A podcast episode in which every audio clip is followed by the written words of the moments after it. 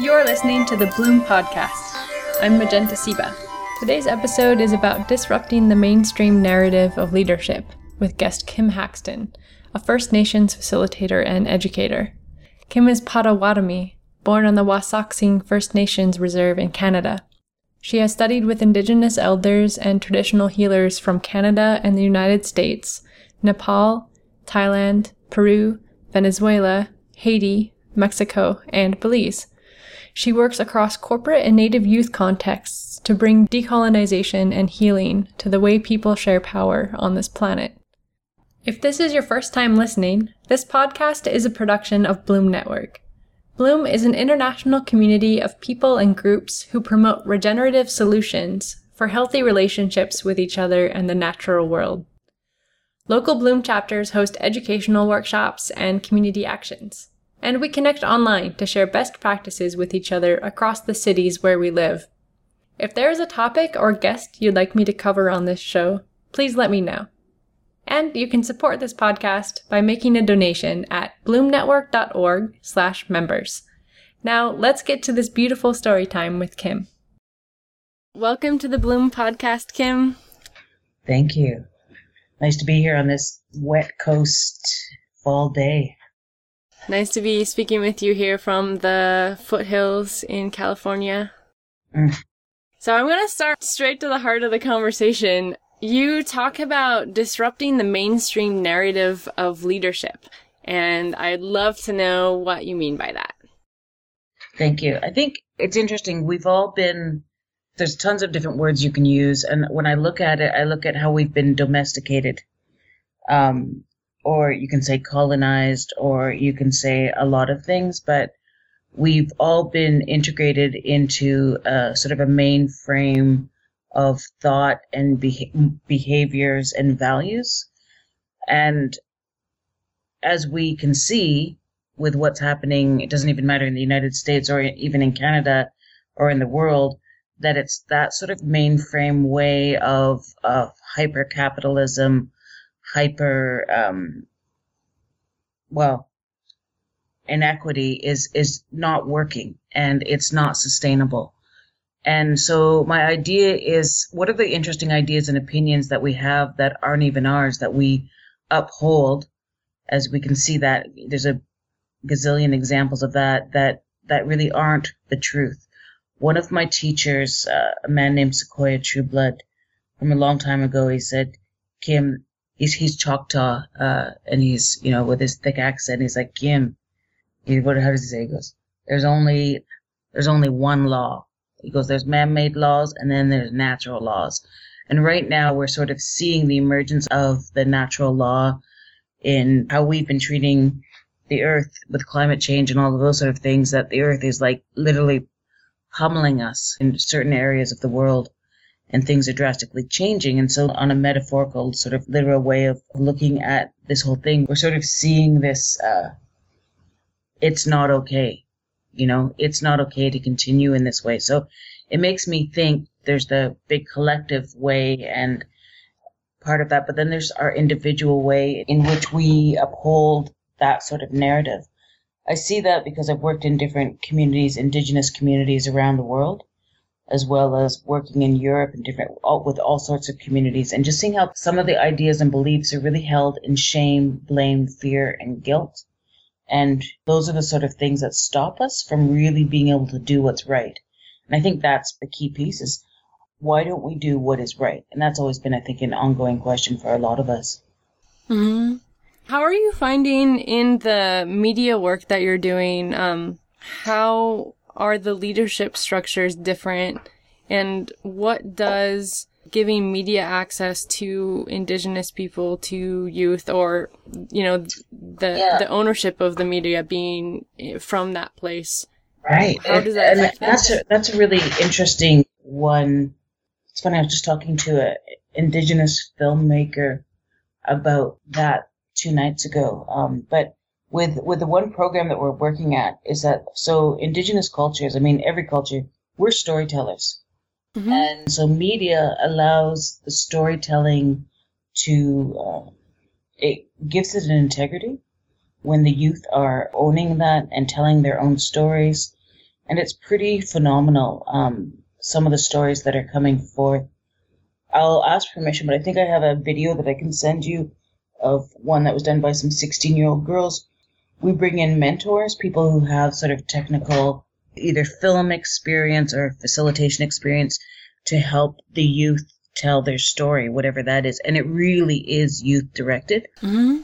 Part of the systems that we live in, there's a lot of ageism, and that can be sort of gone either way. But we live in a society where it's like, okay, well, the old people tell the young people what to do. And there's a part of which elders hold wisdom, but there's another part in which our society is patronizing to our youth voice.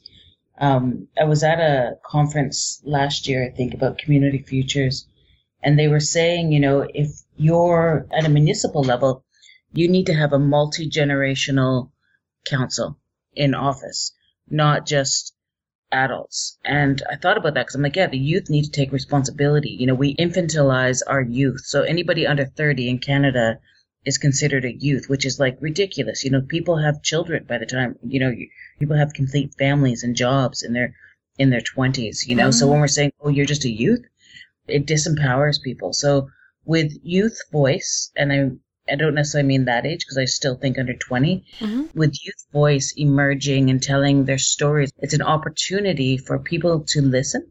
So we don't always listen to each other or we don't listen to the younger people because they're like, oh, well, they're just full of, they're just at that stage in their life. They're just angry. They're just all these things. But I think it's really powerful to, how can we not include everybody? And I think that's the piece around leadership is like, how can we include everybody? We work right now from a, a sort of a top down model and how can we move from that sort of thinking into really inclusive community minded cooperative way of working together so that we are actually taking ownership and we are really thinking about bigger structures and bigger places other than just going and getting a job and going home at the end of the day. Right. You gave an example of talking with a, a city council. Can you give another example of a project that you've advised on having more inclusive leadership? I'm on the board of directors for an organization called Schools Without Borders. Mm-hmm. And that's been so refreshing to, uh, our sort of model is yes and, so that there's no put downs and that we're working in a way that we're like, okay, what are the projects that are outside of sort of the mainstream that are really making differences and how can we together support them? And on that board we all have different expertise. You know there's a tech person there's a media person and we actually secretly call ourselves this is not a secret anymore a board of wisdom you know? Uh-huh. and we giggle about that because it's like yeah how can we do this that's so that's directed in the right way? So it's really not being fearful I'm kind of stepping out here because we have the laws and the things which govern our societies. And sometimes, because I'm on a different board and we're really like, okay, these are the rules that we have to run our meetings. And it, it's kind of ridiculous. The board becomes almost inactive because it's really boring. I'm going to say that. Uh-huh. It's really boring to follow all these rules that are like archaic because they were written. I don't even know when they were written. Instead of being like, wow, here's an emerging idea and being in a place where we're ready to be organic in the way that we're willing to be like, this is amazing. Let's do this, you know, instead of like, no, we have to follow these rules and these policies. We have collectively agreed that we're really holding the space for change makers, for people to get their voices out there, be able to cross pollinate is kind of the term that we use, you know, ideas and systems, which I think is really important. That's really beautiful to hear. So we're sort of seeing the cracks are there. I mean, the cracks are kind of glaring, I think, mm-hmm. you know, around the world with the leadership and the direction that we're heading right now, right? I love the phrase, we live in a culture of make believe. And when we look around of what's sort of governing us right now, we're seeing this is absolutely ludicrous. I can mostly speak from Canada, but I can also speak to what I see branding my news feed every morning as like Trump, Trump, Trump, which is like, oh my God, this, this is so beyond ridiculous that this is okay. This is not okay. Mm-hmm. You know, to have somebody who's just, you know, mentally unwell, who's working from their wounds, leading in a position of enormous power. You know, flipping the switch um, with that one program I work with, Access mm-hmm. to Media. We were doing a program in the schools a few years ago, and it was in a grade three, four class, and we were talking about oppression and how the youth speak to how they experience oppression. And mostly at that age, they were like, "Yeah, my big brother's mean," and and I heard some kids say, "Yeah, the cops are mean," and and those sort of things. I'm like, yeah, it's true. You know, your big brother is mean or your big sister is mean. And then we, um, I saw this little brown arm raised at the back of the class and she said, my name's Maya. I'm Nisga'a, which is a First Nations group from northern BC. And she said the government and the corporations are trying to build pipelines through our community, but they don't understand real power, do they? And when she said that, I was like, that's it, kid. You know, don't forget that. We've all been kind of dumbed down from understanding true power. I get into arguments with people around this because we have a sense, not even a sensibility, but we have this need to sort of protect and defend through the lens of, let's say, academic interests. You know, this is the right way instead of like, part of that is right. And also, there's other ways that are possible. And so I'm seeing there's this resistance and it's our egos, right? Because we've been, we must defend it is right and wrong, you know, black and white and all of those things. And we know that life isn't black and white. And I think this is the important part for speaking to disruption of leadership is that it is a spectrum. There is a spectrum in ways that our communities are emerging, our ways in which we walk with each other are emerging. Mm-hmm. And I think that's the piece that's catching us, you know, because we, we often get indoctrinated into the right and wrong. And you see that extremely instead of, yeah, but how can we meet in a middle ground? And that's the piece that we still don't see in our main frameworks of media. How do we understand that there's a spectrum and there's, there's a place in which some of our ideas, our structures need to move beyond what they're currently in? So that's where a lot of the work stems from. But also seeing how we are indoctrinated on a personal level mm-hmm. and how those lenses through literally our bloodline, how we're raised, how we are educated, how we are, our religions that we practice, are those sort of things so influence and limit our ability to really see and to do what's right. And again, a lot of that across the board is blame, shame, guilt, fear judgment. And that's the piece that is limiting. And so by sort of becoming self aware, and I start with that place, you know, a lot of the old mm-hmm. wisdom cultures have that place of really it's about your self awareness before the leadership comes in. Because obviously right now we have people in leadership powers, positions of power that are really not self aware at all. I mean, self absorbed, yes, but not self aware you know, to do what's right, you know, with, with a place of understanding what is respectful, what is, you know, relationships of reciprocity, relationships of responsibility. It really is a self-absorbed, me, me, me kind of place in which we place a lot of leadership. I'm seeing that emerge. We're all seeing that emerge. And I think in this day and age, we're seeing some really cool programs and um, different things come forward, but it's still not mainstream yet. And not that it has to be mainstream, but we're just seeing it being, you know, because people are kind of in bewilderment of like, what's going on? Hang on a second, my dream is just an illusion, you know, and it kind of is. And so how can we dream something new together?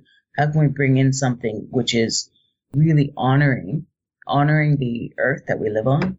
You know, I'm, I'm an indigenous woman and for me, my biggest place is, you know, on the land, you know, and my relationship with it, with with all of everything that is on the land, the plant medicines, the animals, all of this, all of my leadership experiences comes from spending immense amount of times living in the mountains and living on the ocean and those sort of things, you know, without, with doing a right relationship.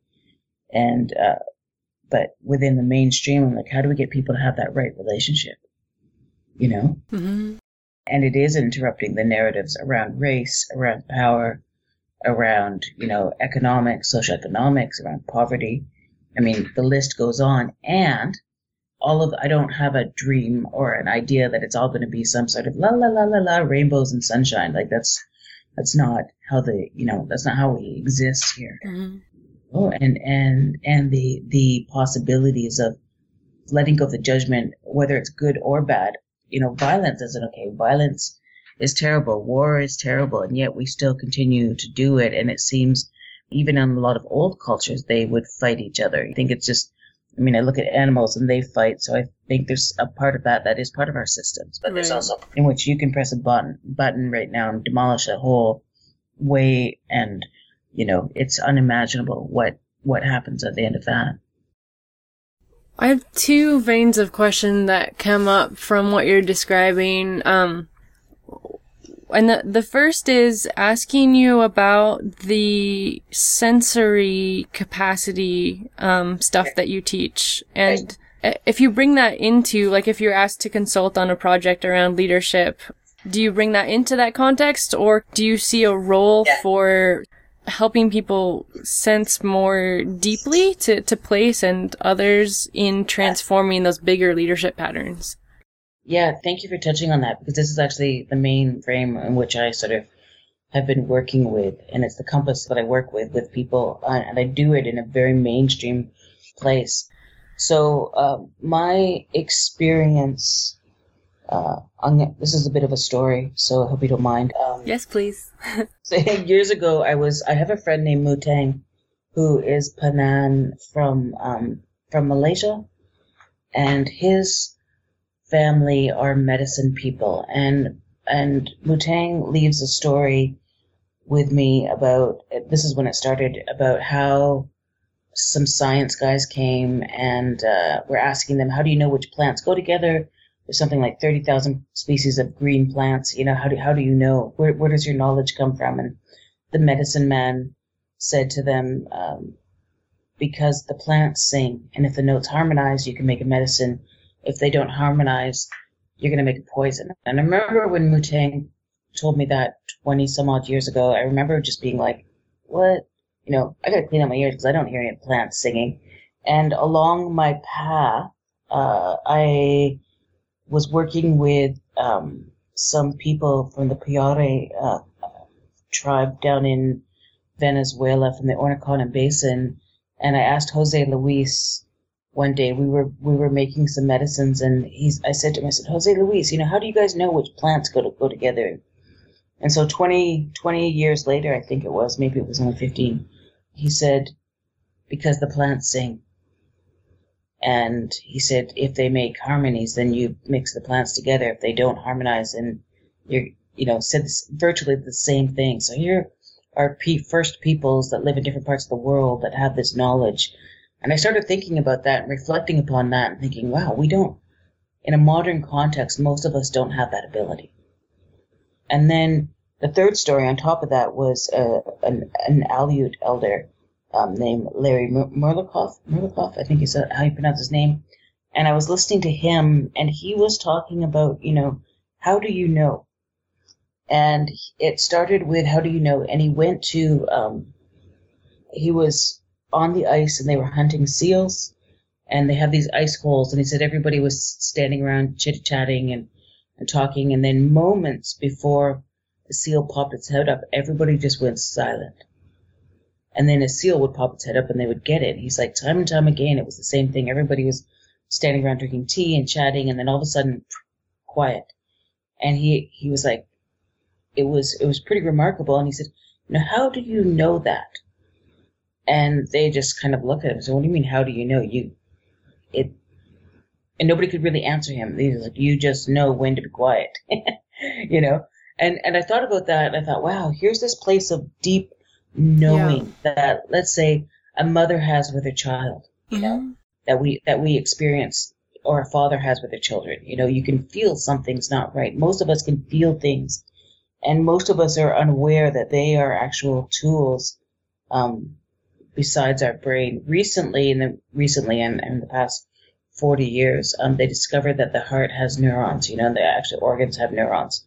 So they actually has, that has intelligence like other parts, like the brain. Um, most of us are running from our, our brain from, I call it the itty bitty shitty committee. Sorry, you might have to edit that. That's fine.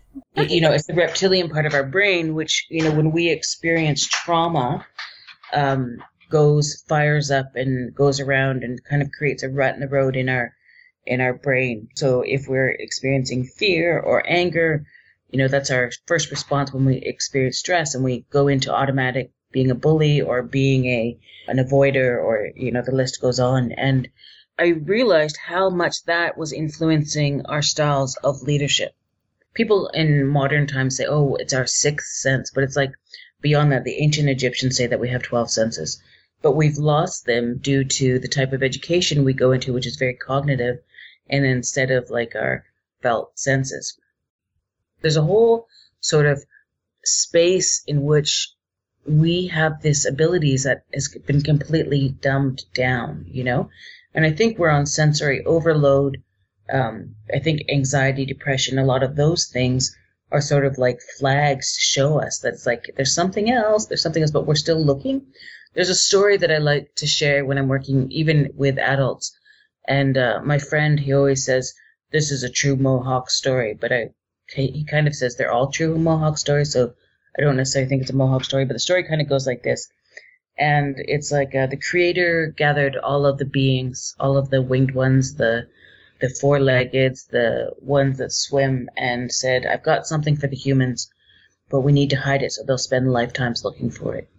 Eagle says, I'll take it to the moon, and Creator says, nah, they'll they'll get there someday, and Squid says, I'll take it to the deepest part of the ocean. You know, Ant says, I'll take it into my tunnels, and Creator's like, nah, nah, they're gonna they're gonna dig it up. They're gonna, you know, they'll fly there, they'll get there, they'll swim there, they'll you know, they'll do all these things. And so this, this deliberation went on with all of the animals from all around.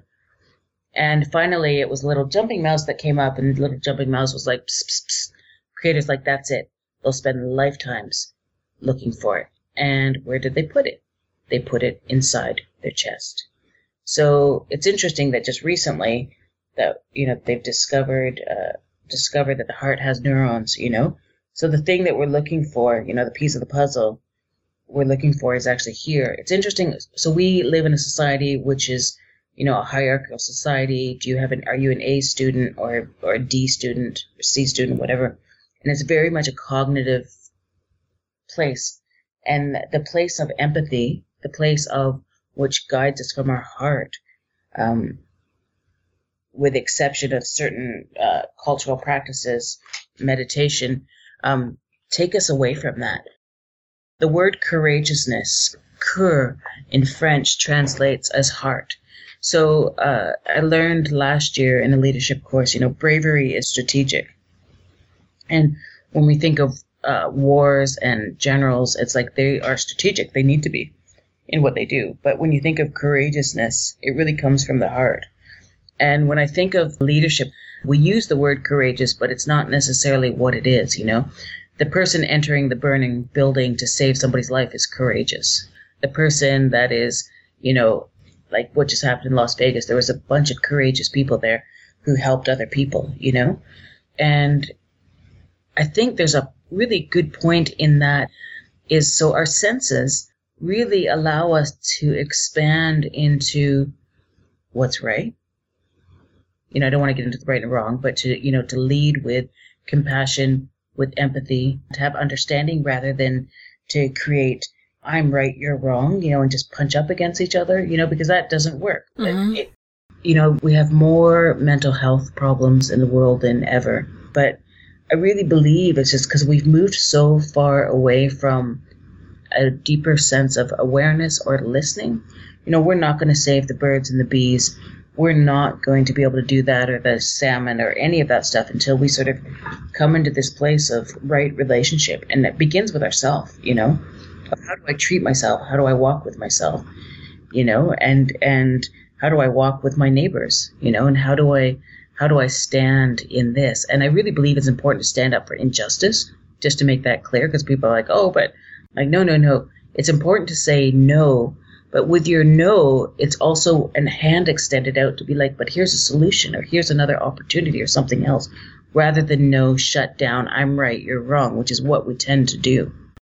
How we've been indoctrinated to look at the world is just so limiting, I think. You yeah. know, words, language, and yet there's so much more. So the senses are a place in which I've been working with and sort of starting that narrative of like, can we listen to the plant world? We can't even listen to each other. You know what I mean? We can't. Yeah. There's so many, there's so many stories of interspecies communication where an animal has come up and and we you know you see it on our news feeds. We're like, oh, that was so awesome. That whale came to had something like a plastic in them or something tied up in a net and came to the humans and and it's like yeah like there's intelligence beyond anything we can possibly imagine but we're so caught in this like um, righteous uh, self-limiting belief system or egoic system that is not serving is not really serving i mean it has a service i guess but you know not in a way that's uplifting can you share some more about the work in the Democratic Republic of Congo that you did? I'm curious, yeah. like, the process there of working through um, trauma or dislocation from the plant ecosystems and the collective wisdom there. Just curious yeah. to hear more details about that. So, um, what an amazing place. it is so physically beautiful there.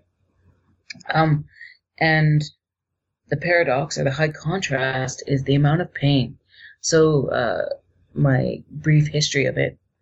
Um, the Belgians had uh, originally sort of the strong, the colonial stronghold there. Uh, King Leopold went there and I don't know, executed millions of people in the late 1800s and really disgusting slavery, disgusting, disgusting. And then the Belgian government took it from him because he was making so much money, King Leopold. And then it's since then it's been uh, super negative, right?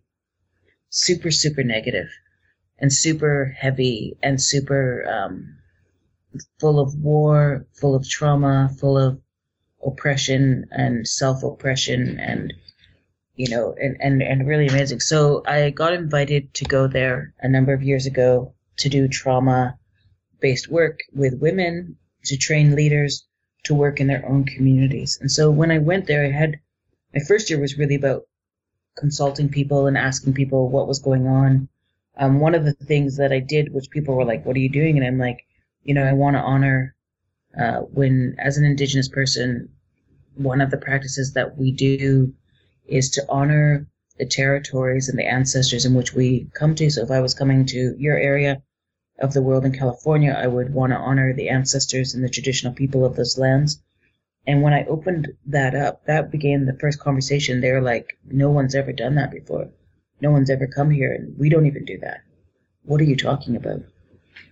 And so I started with 16 women, and we started doing um, uh, stuff around healing and trauma work. And and what I what I started seeing there was people saving for, for example, uh, outdated Western medicines that they can't afford because they earn fifty cents a day. Um, what I saw there was uh, lots of starvation, children dying, not just children, adults from uh, malnutrition, and yet it's a really lush tropical place. It's made it's so beautiful and uh, people are displaced from the land because of war. Um, uh, in of 16 women, all of eight of them had been raped, brutally raped at some point in their lives, and so the statistics over there are quite huge. And you know, and it's super related to how the earth is treated with the with the amount of uh, the Congo's worth trillions of dollars for the untapped mines and gas and different things that are there. So it's kind of it's kind of plagued by this eternal war and it's multinational companies that are also it's it's very complicated and on that level. I'm not going to get into that because it's like it's quite it's quite disgusting. Um, but so the whole idea was to go over there and teach an, an indigenous methodology of of healing trauma. And uh, one thing that is common wherever you go in the world, there's five things that are healing: singing, dancing, storytelling, some sort of form of prayer meditation, and the fifth one um, is connecting to nature, the natural world, right? Um, I started asking them questions of like, well, don't you use this medicine instead, like a plant? And they were like, what are you talking about? And and uh, it started with a I was in a small village and there was a little medical clinic and it was like basically a room and the doctors were there and their pharmacy in there was I don't know. I think there were like maybe three jars with some medicines and some couple of bandages, literally. And it's like, wow, this is so crazy. And they're like, this is the birthing room, and it was like an old tarp that was disgusting um, on a single bed where you couldn't move around, and that's where the women birth their babies. And and I was like, wow, this is so crazy. And the doctor's like, yeah, we don't have medicine.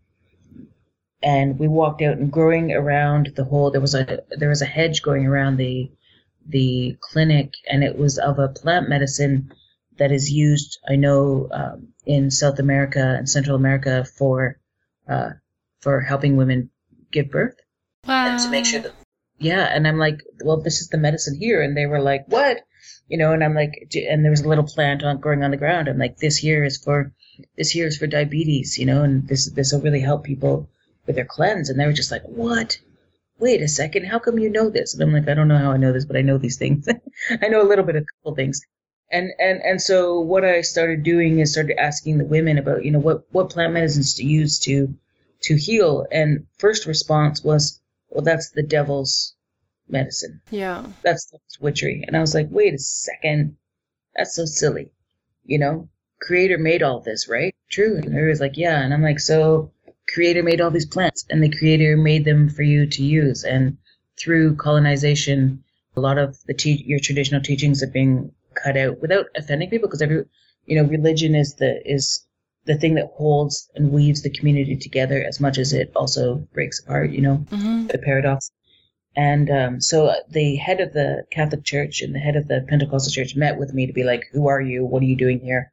You're not with a big NGO." And and I'm like, "Well, you know, um, uh, in one worldview, there's a story about a man and a woman named Adam and Eve, and they got kicked out of the Garden of Eden, true, and they were all we're all in agreement." And I'm like, "Yeah, in another worldview, we don't have that story about getting kicked out of the Garden of Eden. We never left. And then they laughed and they're like, it's true. And I'm like, I don't understand why you have a teaching, why you have teachings that there's, you know, we're apart from the natural world when, you know, there's all these plant medicines to help us heal. Um, and so over a period of four years, I trained, now over 1,500 women have been trained. I train trainers to train, work with other women in their communities. And uh, we've been uh, we are able to buy some land uh, thanks to uh, a couple here in Vancouver sent money to buy land, and so now there's a, a, group of women in one of the villages who have been learning plant medicines, revitalizing the plant medicine culture, and also growing food to feed themselves. You know, in that village, uh, some of the women in that in that group they had mal- malnutrition and their children had malnutrition, and I was like, that doesn't make sense because look, this plant here, you can drink the tea and you'll get the vitamins you need for combating malnutrition. And the doctor in that community was like, what? This is amazing. And I'm like, what do you mean this is amazing? This is what God gave you. Hold your back. You know, there was a woman in that village. Um, I went to visit one time and, uh, there was a woman in the village. The doctor was late for a meeting and a woman, he came in and he said, Oh, a woman, she just had a miscarriage, you know, and I was like, Oh, that's really sad and uh, he said she just had a miscarriage and there's nothing I can do. I don't have anything to help her stop the bleeding. And he's like, but that's how it is. It's life and death all the time. And I'm like, oh, that's oh, you know, what do you what do you say to that? We walked out of the building and there the plant was at this different village that the Mayans used for stopping hemorrhaging and bleeding. And I looked at him and I said, you know, get the water on and let's give her, let's make some tea for her and this will help her. And it did help her. So the doctor, again, it's like um, one of my neighbors. Um, I think this is an important story to, to tell in this one. One of my neighbors at the place I was staying in is a like career Belgian military guy who works sort of in operatives where he trains security forces to do whatever they do, and uh, uh, yeah, some really kind of interesting, interesting work. And I asked him, you know, I'm like, ooh, I want to be his friend because he, you know, we live in opposite worlds. And, and, um, and I said to him, I said, well, you know, in our nights of hanging out and conversations, I said, you know, he's like, what, what's the work you're doing? I'm like, it's about decolonization. And he's like, he's like, this is decolonization. And, and the city that we're in, Bukavu, is is really quite. Um, it's like the big old structures that were built in the '60s are like empty and like ghosty, and and yet there's a you know really thriving population of people that move there because they're dislocated from rural areas because of the rebel groups. So it's quite overpopulated, and um, and he said this is they've been decolonized for 50 years, and I'm like, are you kidding? These are the echoes of colonization of how the government isn't working and how you've created another culture, imposed another culture, values, ideas, and you've left that and they have lost their own place in which they're perpetuating their colonization, whether it's through the economic system, through, you know, and, and extreme on that, you know, of people say, oh, it's corrupt. And I'm like, no, no, that's just the culture that they've learned to do from colonized countries. You know, and when I asked people what the tr- tribal affiliations were, people were like, "What are you talking about?" And, you know, and then people would talk about that. I'm like, "Oh, so you're the real people from here." And, and so with this military guy, I said, "You know, yeah, but that's." He said, "I've never looked at it like that. I've never looked at this as the effects of colonization." And he said, "I've been in, working in Africa and different countries for and colonized places that are, in war and pro- have problems because I've never ever thought about that. And I was like, yep, there's a holy shit moment right there. And I said, you know, he's like, wow. He said, you're teaching plants. And he's like, I've, I've we don't get, I've, he goes, in all my years of work, I've never seen people doing this work, you know? And I'm like, amazing, you know? And I'm like, he said, it's time, you know? It's time. And I asked him in one of our conversations, I said to him, I said, you know, so if you were telling a career, like a young soldier coming in at the beginning of his career, how's he going to deal? If we know that post-traumatic stress and the sort of the things that are happening specifically in Canada and the United States with with young men and women coming back from war zone areas and their experience of trauma is really negative, you know, mm-hmm. and uh, and debilitating how is it that you've been in as a career soldier and been in war zones? How is it that you've dealt with it? And he's like, oh, rah, rah, you know, first, you know, like, uh, I'm just fine. And I'm like, no, no, how is it that you do? And then it turned out that he has a farm. He has five acres of land in Belgium in which he farms. And he's like, well, when I go home, I normally just dig and plant. And I'm like, yeah, it's called medicine. And he just went, whoa, I've never looked at that. And he's like, yeah, that's what I've done to help me deal with all the things I've ever experienced. Like exactly.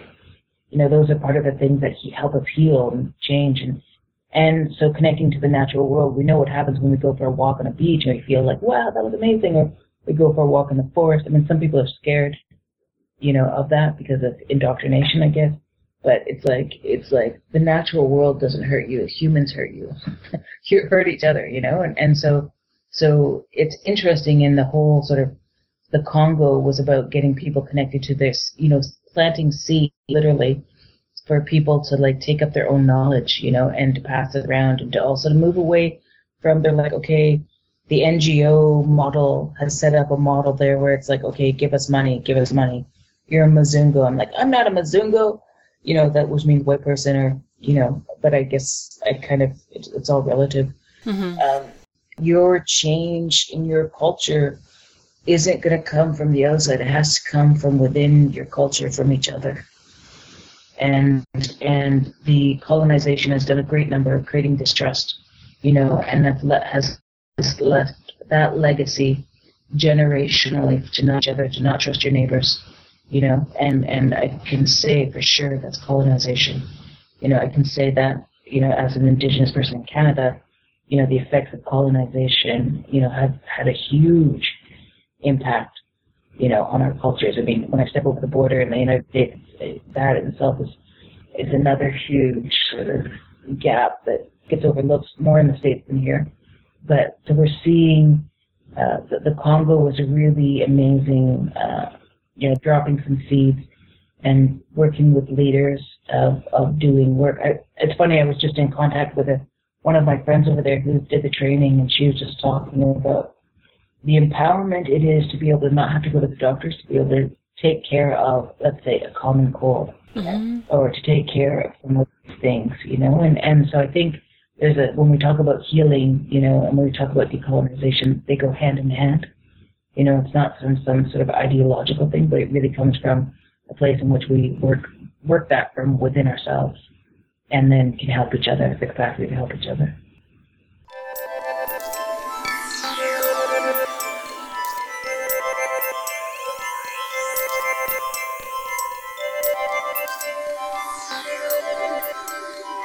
How can we have a deeper awareness? And most of us are working from our wounds on the way that we interact with each other, our relationships, but how can we heal that sort of stuff?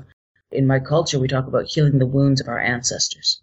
And literally, and that's for everybody. I just got back from a trip from Europe and I was in Ireland and just going, wow, the years of pain on that land, the years of unacknowledged suffering and things that have happened. And when I look at the modern part of Ireland and I see a culture that's in a lot of discomfort, you know, whether it's economically or socially. There's a lot of amazing things there, but there's a place there in which the main frame of the culture through religion perpetuates the shame, guilt, fear sort of paradigm instead of like, oh, hang on a second.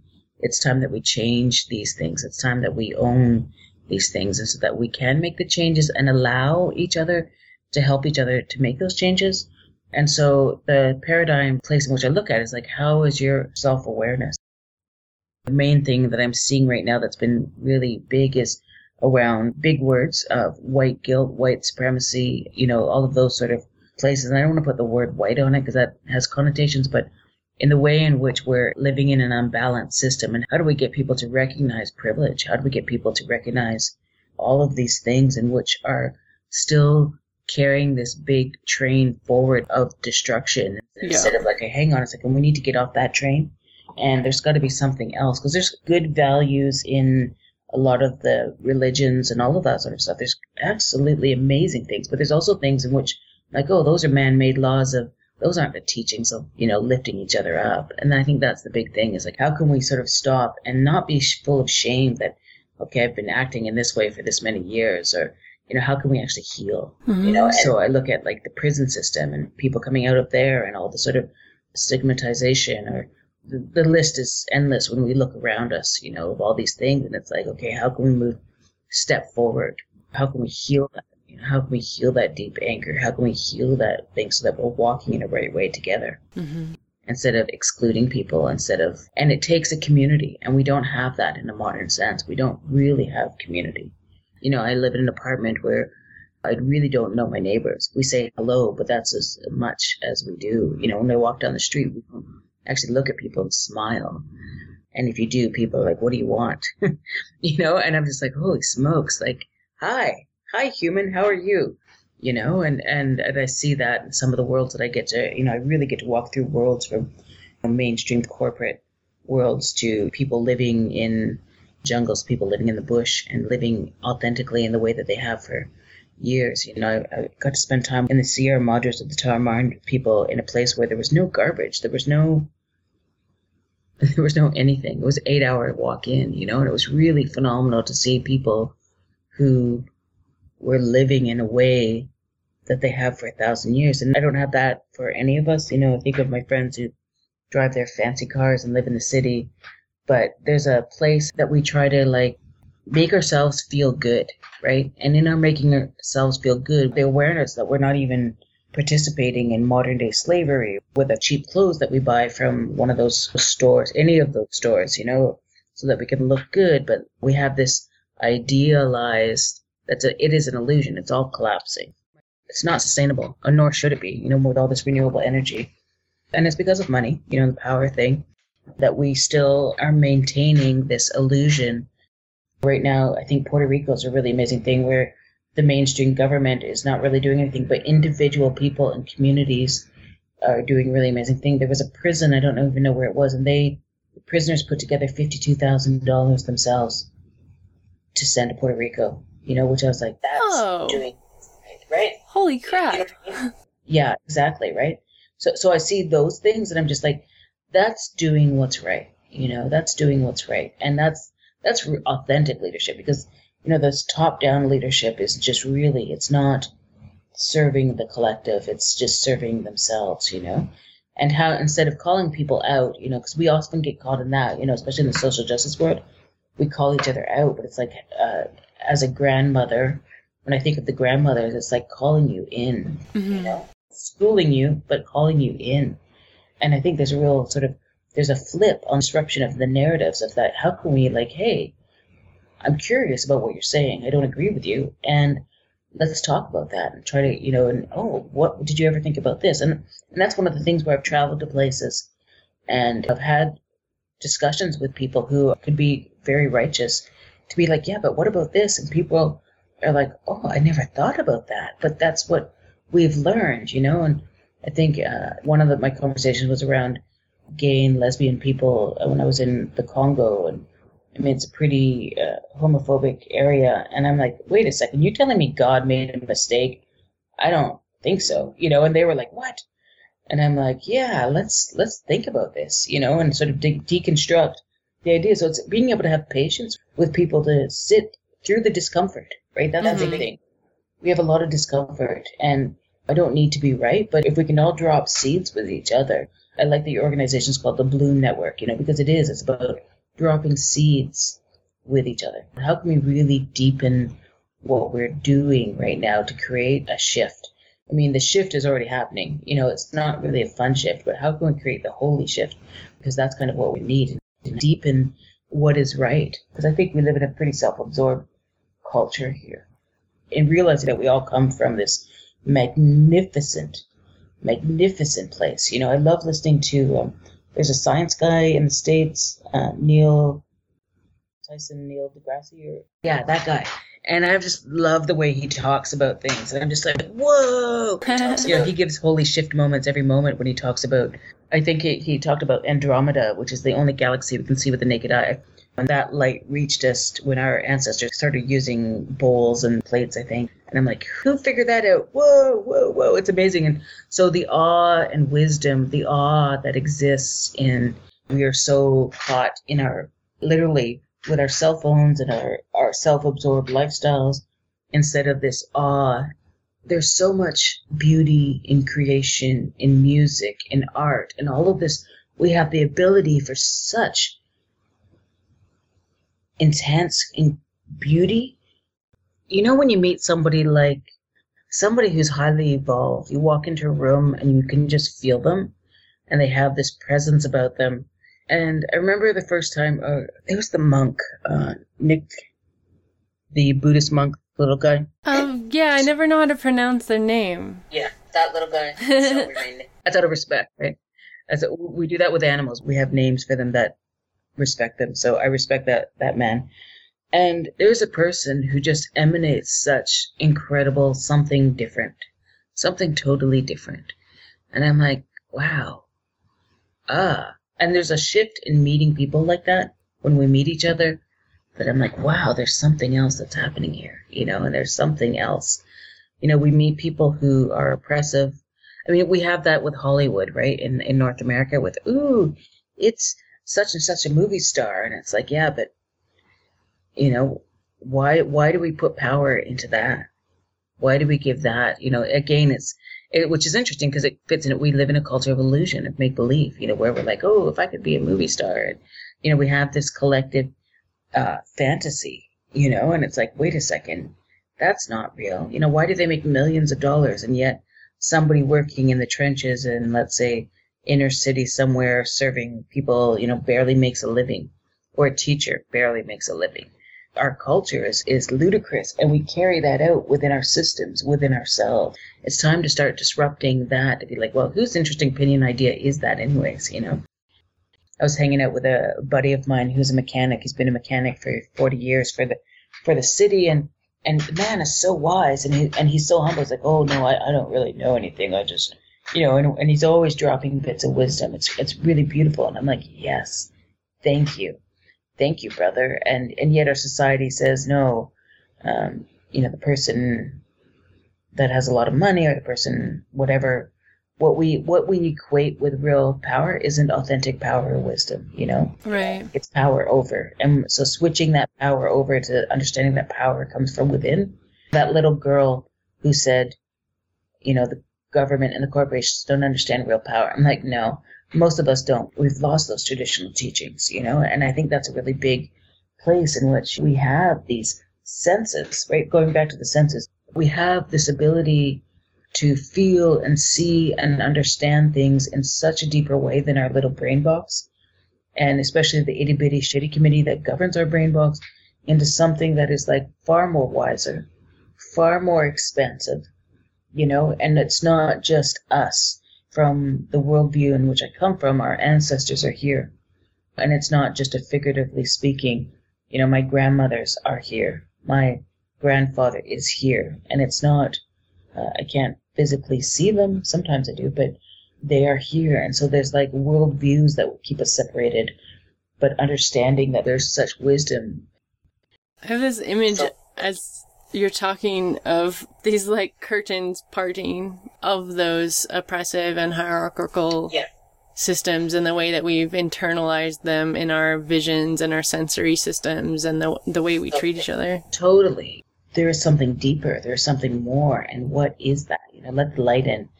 And we're in a time where our egos, there, there's a death, a collective death that's happening for all of us, you know? And how can we be open to what's possible and surrender? You know, surrender the things that aren't working? And how can we be in our strength and understand that our power is that? I see so many people who are like, oh, but I'm not allowed to do this. And I'm like, says who? you know, and they're like, what? Uh, well, um, I'm like, yeah, you can let go of that because you are, you have the power of letting go of old fears, old habits, things that keep us, and, you know, really not being fearful. I really feel we're at a crossroads in our society. And part of the thing is that we have uh, a lot of mistrust, but how do we trust? You know, I, I really hate the catchphrase, well, the universe is here to help. If the universe doesn't give a rat's ass about you or me or anything, the universe is so, so big and so expansive. And it's just like, that is divine intelligence. You know, how that the cosmos exists, how we exist, how this computer, how you and I can talk. This is, this is the something which is bigger. What you can do is we can trust that everything's going to show up the way it is. So the Trumps, the people that are in positions of power are just going to they're going to perpetuate the same thing. We can trust that. But then how do we not fall into you know the opposite of mistrust to be able to okay what can we do to do the right thing? I love the mohawk elder who passed away sarah smith grandmother sarah smith. There's a whole bunch of elders from different communities are talking about. We're in a place where we're birthing something new. And when you're in labor there's a lot of uncertainty because you're in extreme amounts of pain and you just you want to call and get out of there. This got to stop. And it could go on for days like that, you know, but we're birthing something new and we don't know what's going to happen. You know, it's like, I've never given birth, but I've just watched a few and I'm like, holy smokes, like, what's happening? Even though we know that hopefully there's going to be a baby that gets, comes out of it, but we don't know that either. You know what I mean? Things happen. So, so I see that, you know, literally we're in a place of birthing something new and it's like, we need to not hold on to some of the old stuff we need to sort of walk in a place where we're like, yeah, this is this is this is it. So giving youth access to and people access to a voice and to communicating, I think is a really important thing. My work is guided from the earth and our relationship with the plant world. And how do we listen? How do we not walk down the street and see somebody who's, let's say, let's say a street entrenched person and be like, oh, don't talk to them, you know? I'm a person I like to give out hugs to people because I'm like, yeah, we all need to be touched and held, and and people are like, thank you, thank you for seeing me, thank you for just seeing me as a human, you know. And right. until we can all learn our manners to be able to be like, hi, how are you, and even the polarities of people who have interesting opinions, ideas, and ideologies that are like opposite of yours. You know, how can we create the human connection? And that's the peace, you know, in which we get past our fear and the ideas of otherness or whatever that is that those people are like this or like that. And it's like, wow, it's such a limiting, you know, the limiting beliefs that we've held in our societies and also within our organizations because they're really one sided.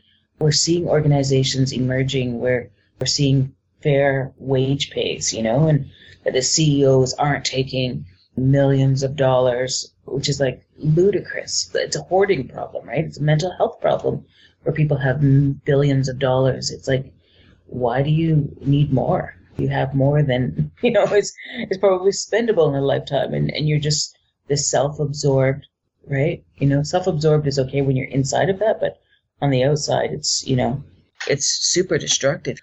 So moving away from this or that into this and that. And that kind of alleviates, again, as, as we're disrupting the narrative, it's this and that.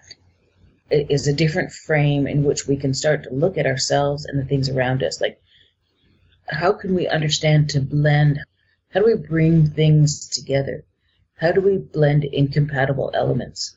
How do you bring fire and water together without putting out the fire because the water boils over? Or I guess you guys are on fire down down south.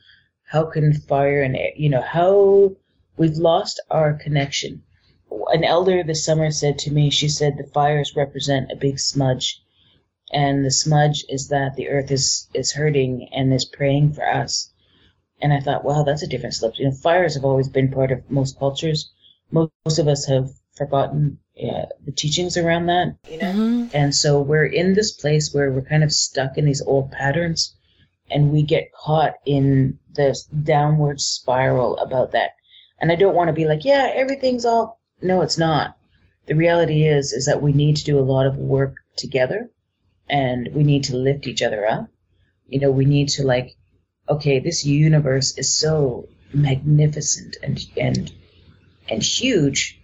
We're part of that, and we are so taught that we're not.